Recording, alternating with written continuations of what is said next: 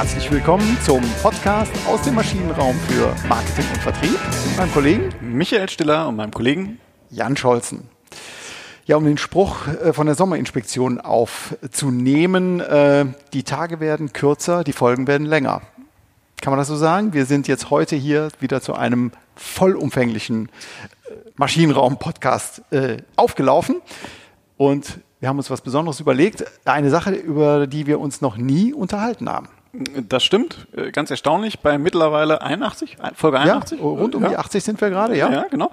Ähm, wir wollen heute über ähm, Markteinführung sprechen. Ganz genau. Also das Bündel sozusagen ähm, des äh, gesamten Marketings und Vertriebs kommt da zusammen und wir fangen mal äh, mit den mit den äh, schlechten Nachrichten an. Ähm, nämlich in der oder mit den Fakten fangen wir einfach an und das sind schlechte Nachrichten, weil vier von fünf Markteinführungen scheitern. Genau, und wir, wir kennen es aber ja eigentlich alle. Ne? Die F&E-Abteilung äh, stellt mit dem Inbrunst, mit in, inbrünstiger Begeisterung uns ein Produkt vor und alle sind äh, hellauf begeistert und, und äh, stehen in den Startlöchern und gehen davon aus, die Welt hat auf uns gewartet. Genau. Und das ist meistens nicht so. Ähm, und weil wir aber alles sehr nette Kollegen haben, sehr aufgeweckte Kollegen haben und äh, selber natürlich äh, davon überzeugt sind, dass wir richtige Sachen machen, auch bei der Markteinführung, haben wir die heutige Folge einfach mal genannt. Markteinführung originell scheitern. Und wir erklären Ihnen heute alles, was Sie machen können, damit Sie Ihr Produkt wunderbar originell vor die Wand fahren. Genau. Und äh, wenn Sie da noch was mitnehmen, was denn die wesentlichen Einflussfaktoren eines äh, Misserfolgs sind, dann ja, sollten Sie dranbleiben und äh, zuhören. Wir haben äh, mit einem Augenzwinkern das Ganze ähm, etwas aufgerissen heute. Es gibt vielleicht aber trotzdem einen kleinen äh, und, und wichtigen Denkrahmen, den das wir vielleicht. Ist eine Anmoderation wie bei Rudi Carell. Wir haben das mit einem Augenzwinkern Gott, Gott, Jan. Ja, aber den gibt es ja schon nicht mehr. Aber irgendeiner muss die Tradition noch äh, aufrechterhalten. Egal, also, wir fangen mit einem Denkrahmen an. Ähm, und den möchte ich dir überlassen. Das ist äh, lieb von dir. Ähm, grundsätzlich ist es so, dass, dass äh, wir sagen, es gibt halt neben der, der, der, der, der großen Frage natürlich, was ist jetzt das neue Produkt, gibt es aber weiterhin nochmal vier ähm, Aspekte, vier Dimensionen, die so eine Markteinführung äh, eigentlich äh, umschreiben, umreißen. Das ist einmal ganz klar, an wen möchte es verkaufen, also wie sieht der Markt aus, wie sind die Zielgruppen da gestrickt. Genau. Zweiter wichtiger Punkt, Timing. Ne? Also wie passt das ins Jahr, in die Jahre, in die Monate? In den Markt auch, auch da, ne? also genau. wie, wie, sieht der, der, der, das Timing des Marktes aus? Richtig. Ähm, das ist ein wichtiger Punkt. Ähm, ein, ein, weiterer dritter Aspekt ist der Marketing-Mix. Also was klassisch. tue ich? Ne? Also welche Instrumente setze ich ein? Wie äh, setze ich den Vertrieb ein? Wir haben ja die 4P jetzt noch in der Sommerinspektion gehabt. Ja. Äh, alles das, was ich im Marketing-Mix habe. Genau. Und dann spielen die internen Rahmenbedingungen auch noch eine große Rolle. Ne? Ein Punkt, äh, den halt viele meistens schon anfangen zu ignorieren. Also genau. da haben sie schon eine wunderbare Chance zu scheitern. Genau. ja, dann bohren wir das Ganze doch ein bisschen auf. Also wir haben jetzt ergänzend zur Kernleistung, zum Produkt, also zum Was, was möchte ich verkaufen, diese vier ähm, äh, Aktivitäten einmal hier zusammengefasst. Markt und Zielgruppe. Ähm, da gibt es mehrere Punkte, die man ähm, sich überlegen kann. Ähm, ganz klassisch. Ähm, ich fange mal mit einem Unternehmen an, was wir danach nicht mehr nennen werden, Apple. Ja, das wird immer standardmäßig als Best Practice genommen. Ähm, aber hier bei diesem einen Punkt ähm, sind sie schon gescheitert, nämlich, dass sie zu wenig Systeme zu spät verfügbar hatten. Ja? Also, dass sie mit Lieferanten und der Logistik ähm, ähm daneben lagen. Genau. Also wenn, wenn Sie das äh, Gerät nicht ausliefern können, das ist eine super Sache. Führen Sie auf jeden Fall Ihr Produkt ein, wenn Sie wissen, wir kriegen es nicht zu den Kunden. Ganz genau. Das ist schon mal ein ganz wichtiger Aspekt. Es ist auch äh, total sinnvoll, also wenn Sie wirklich scheitern wollen, dann schauen Sie auch, haben Sie eine grandiose Produktidee und stellen Sie dann, nachdem Sie es gelauncht haben, fest, meine Zulieferer und die Vorteile und die Vorkomponenten, da komme ich nicht mehr dran. Weil zum Beispiel die Konkurrenten die Zulieferer blockieren können, weil sie die richtige Marktmacht haben, oder weil es einfach diese Zulieferer auch gerade gar nicht gibt. Genau, oder weil, weil man es vielleicht mit den Zulieferern sich verscherzt hat oder zu schnell bestehende äh, Vertragsbindungen aufgelöst hat. Also all diese Sachen äh, Prozesskette zu Ende denken, um an unseren äh, akademischen Lehrer hier den Leitspruch nochmal ähm, äh, zu erwähnen. Lieferanten und Logistik, die muss äh, ist positiv formuliert, die muss stehen, wenn es kein Misserfolg werden soll. Ja, ähm, auch das Thema Kundenbindung oder Verhaltensmuster. Warum soll ich denn überhaupt das, die Leistung kaufen? Ähm, wenn Sie sich keine Gedanken darüber machen wollen, dann machen Sie am besten auch gar keine Marktforschung. Genau. Also Marktforschung ist, äh, ist in der Tat ein Ding, das verhindert ihr Scheitern. Also äh, Sie sollten das Tun nicht sein lassen, wenn, wenn Sie grandios scheitern wollen oder originell scheitern wollen. Das führt dann auch zu, zu, zu so solchen äh, Punkten, ähm, Pepsi hat das mal, äh, nee, Coca-Cola hat das wunderbar gemacht äh, ja. mit einer C2 oder C-Half äh, genau. äh, Coke, die, die sie eingeführt haben, wo sie gesagt haben, wir machen vollen Geschmack, aber bei halber Kalorien. Bei, bei halben Kalorien, ganz genau. Und äh, Zielgruppe waren damals äh, Männer auf dieser, das fing an mit der Low Carb Welle. Äh, Diet Coke war zu weiblich. Äh, man hat es aber bei Cola mit dieser C2-Geschichte nicht geschafft, äh, die Männer abzuholen. Weil Geschmack, Positionierung, ähm, hat alles dazu geführt, dass die Leute zwar C2 gekauft haben, dafür aber weniger Cola und weniger Diet Coke. Also man hat es klar kannibalisiert. Hat nicht geklappt, daraufhin hat man es ähm, wieder eingestellt, hat dann aber ein Jahr später, sehr erfolgreich dann, Coke Zero auf den Markt gebracht und die gibt es ja immer noch. Das war natürlich der Riesenfehler, ne? weil damit hat man ja dann auf einmal einen erfolgreichen Produktlaunch gehabt, weil man dann auch festgestellt hat, hey, auch Männer wollen gar nicht halbe Kalorien, sondern dann auch keine Kalorien. Gar keine Kalorien, ganz genau. Also man hat da die Marktforschung nachgeschossen. Ähm, genau, einen ganz interessanten Fail, ähm, der sehr lange zurückgeht, der nimmt Bezug auf das Verhaltensmuster äh, der Konsumenten, nämlich beim Telefonieren. Genau, und da hat AT&T schon in den 70er Jahren, als man so Science-Fiction-Serien noch geguckt hat, so Raumschiff Enterprise, da hat man gemerkt, beim Telefonieren könnte man sich auch sehen, das war noch Zukunftsmusik und viele Kunden haben auch in Marktforschung, da hat man dann die Marktforschung dummerweise schon im Vorfeld sogar gemacht und die Kunden haben in der Marktforschung gesagt, ja, wir wollen das auch haben, das wie in Science-Fiction ist, ähm, man hat dann aber glücklicherweise das Verhaltensmuster der Menschen ähm, ignoriert, hat Richtig. das Produkt eingeführt und die Menschen haben dann auch wie erwartet gesagt, aber ich möchte doch gar nicht im Morgenmantel beim Telefonieren gesehen werden von, von meiner Tante. Und ich möchte halt auch im Business-Bereich äh, gar nicht gesehen werden, dass ich halt hier noch im Schlabberlook äh, an meinem Schreibtisch sitze im Büro, die Krawatte nicht richtig sitzt und ich möchte die Krawatte den ganzen Tag nicht, nicht richten müssen, nur um zu telefonieren. Ganz genau. Also das war auch noch eine, aus einer Zeit, wo es die Lösung die, die gab es, die war ausgereift, aber äh, man hat eben vergessen, wie ja auch gehemmt dann äh, die, die Nutzer waren in dieser Zeit. Also das Bildtelefon von AT&T ein großer Misserfolg. In den 70er Jahren? In den 70er Jahren. Viel Geld bei verbrannt. Also originell gescheitert, definitiv. Genau, das waren mal so ein paar ähm, Beispiele jetzt auch ähm, für den Bereich Markt und Zielgruppe, ähm, wenn man das, die Kernleistung denn überhaupt einfach hat erklären können. Lieferanten, Logistik, Konkurrenten, emotionale Kundenbindung, Verhaltensmuster, das sind mal so die wichtigen Sachen, auf die man nicht achten sollte, wenn man scheitern möchte. Genau. genau. Machen wir weiter beim Thema Timing. Ähm, hier gab es ähm, ein schönes Beispiel von Windows, Microsoft, die 2007 Windows Vista in den Markt eingeführt haben, äh, mit großem Tamtam. -Tam. Viele, viele ähm, Millionen Dollar sind dort eingeflossen. Man wollte Apple Konkurrenz machen. Man hat quasi das Nutzenversprechen von Apple ähm, äh, auf die Fahnen geschrieben, nicht nur sich, sondern auch auf die, in die Außenwerbung.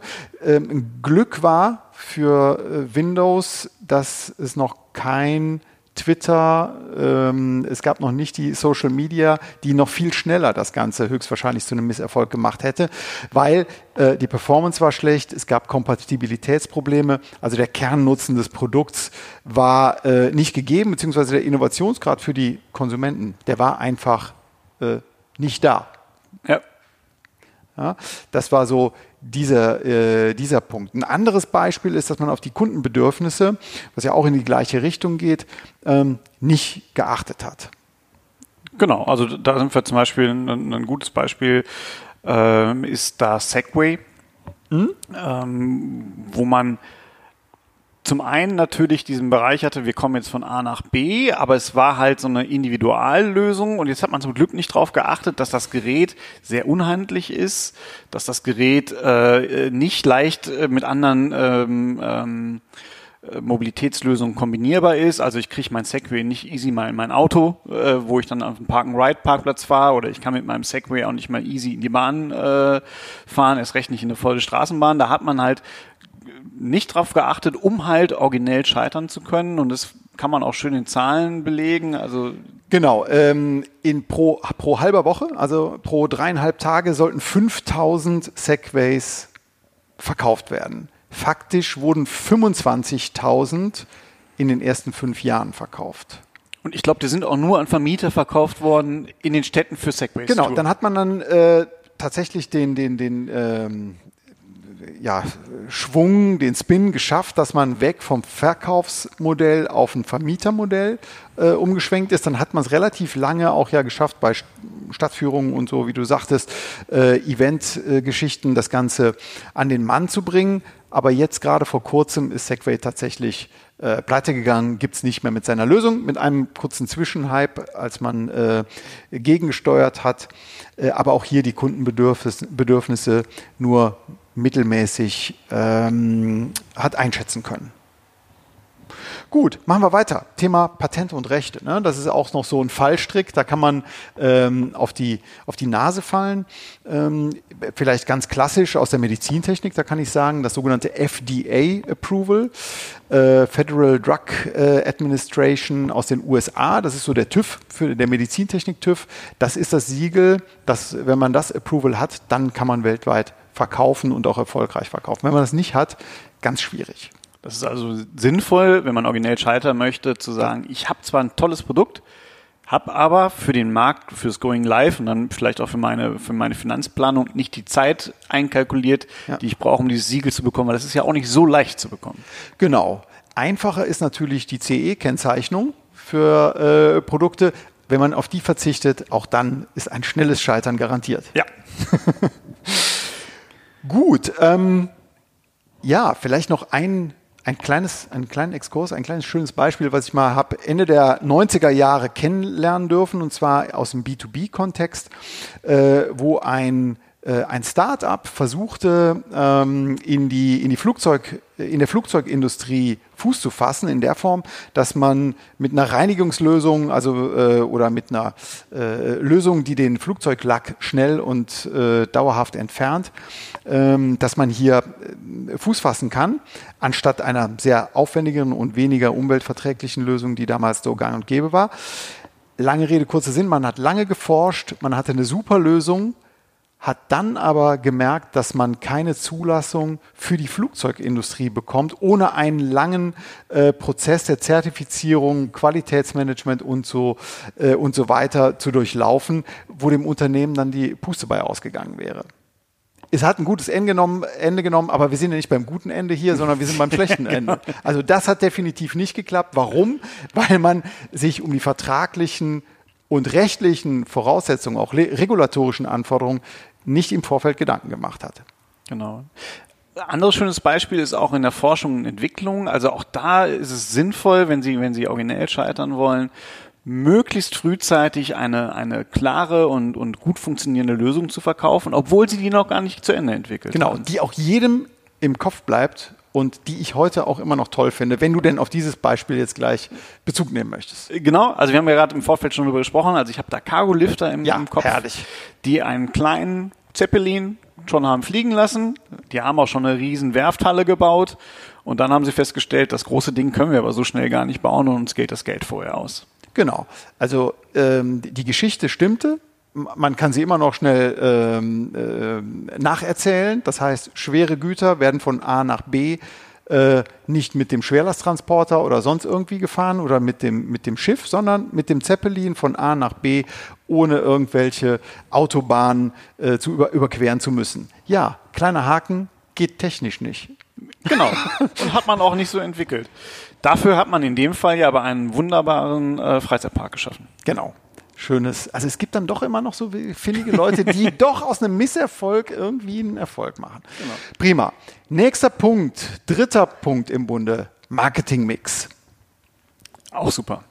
Also ganz prima ist es auch, äh, den Vertrieb zu ignorieren, äh, dafür zu sorgen, dass die eigenen Vertriebler das Produkt vielleicht noch gar nicht kennen.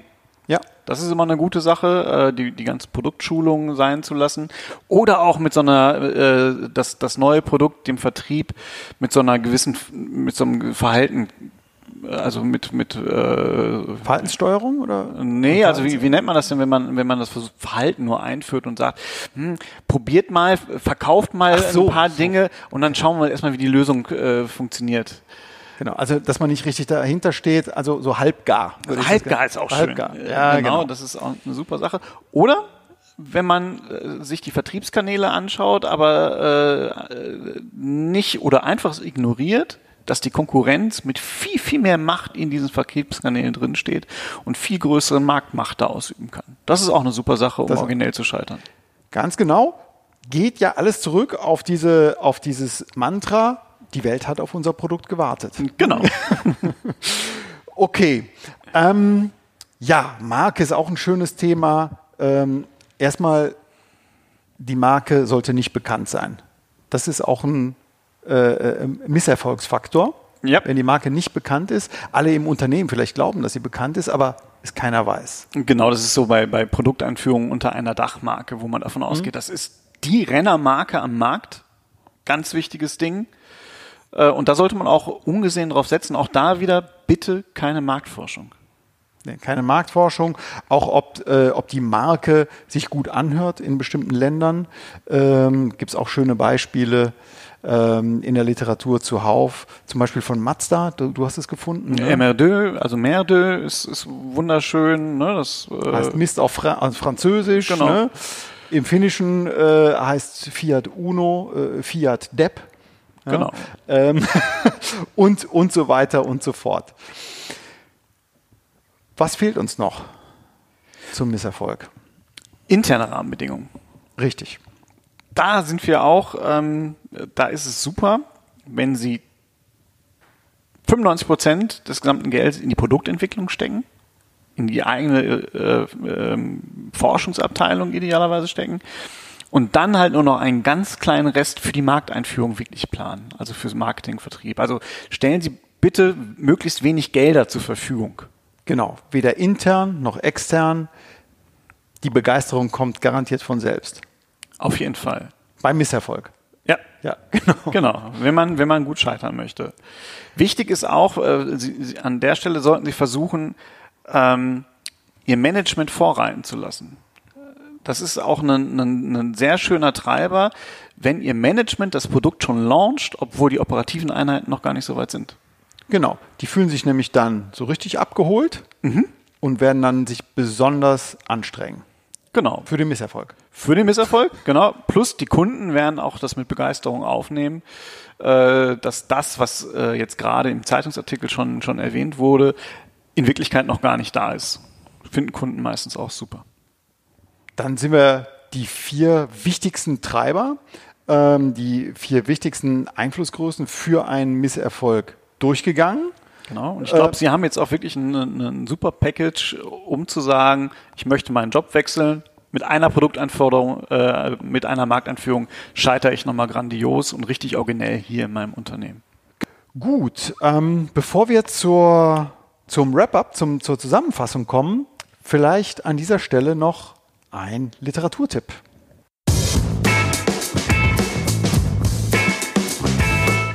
Ja, der Literaturtipp zum Thema originell Scheitern. Da haben wir einige Beispiele gefunden im Internet, aber auch einen ganz schönen Artikel vom Harvard Business Review ähm, aus 2011, schon etwas angestaubt, aber die äh, Takeaways sind auf jeden Fall äh, brauchbar. Der Titel heißt Why Most Product Launches Fail. Genau, von John Schneider und Julie Hall. Ganz genau. Das war unser Literaturtipp. Und dann kommen wir jetzt zum, zur Zusammenfassung. Genau. Wie scheitern Sie richtig? Auf welche vier Haupteinflussgrößen sollten Sie achten? Genau, wir haben, ähm, wenn Sie wirklich scheitern wollen, haben wir vier Bereiche, Markt- und Zielgruppen. Da haben wir halt Ihnen gezeigt, wie Sie wunderbar scheitern können, wenn Sie einfach äh, den Markt ignorieren, wenn Sie Lieferanten und Logistik ignorieren, wenn Sie Kundenwünsche ignorieren oder auch wenn Sie sich wunderbar mit Ihren eigenen Produkten selbst kannibalisieren. Das Thema Timing, also wie passt das äh, Produkt in den Markt, in die Kundenbedürfnisse hinein? Ist das neu?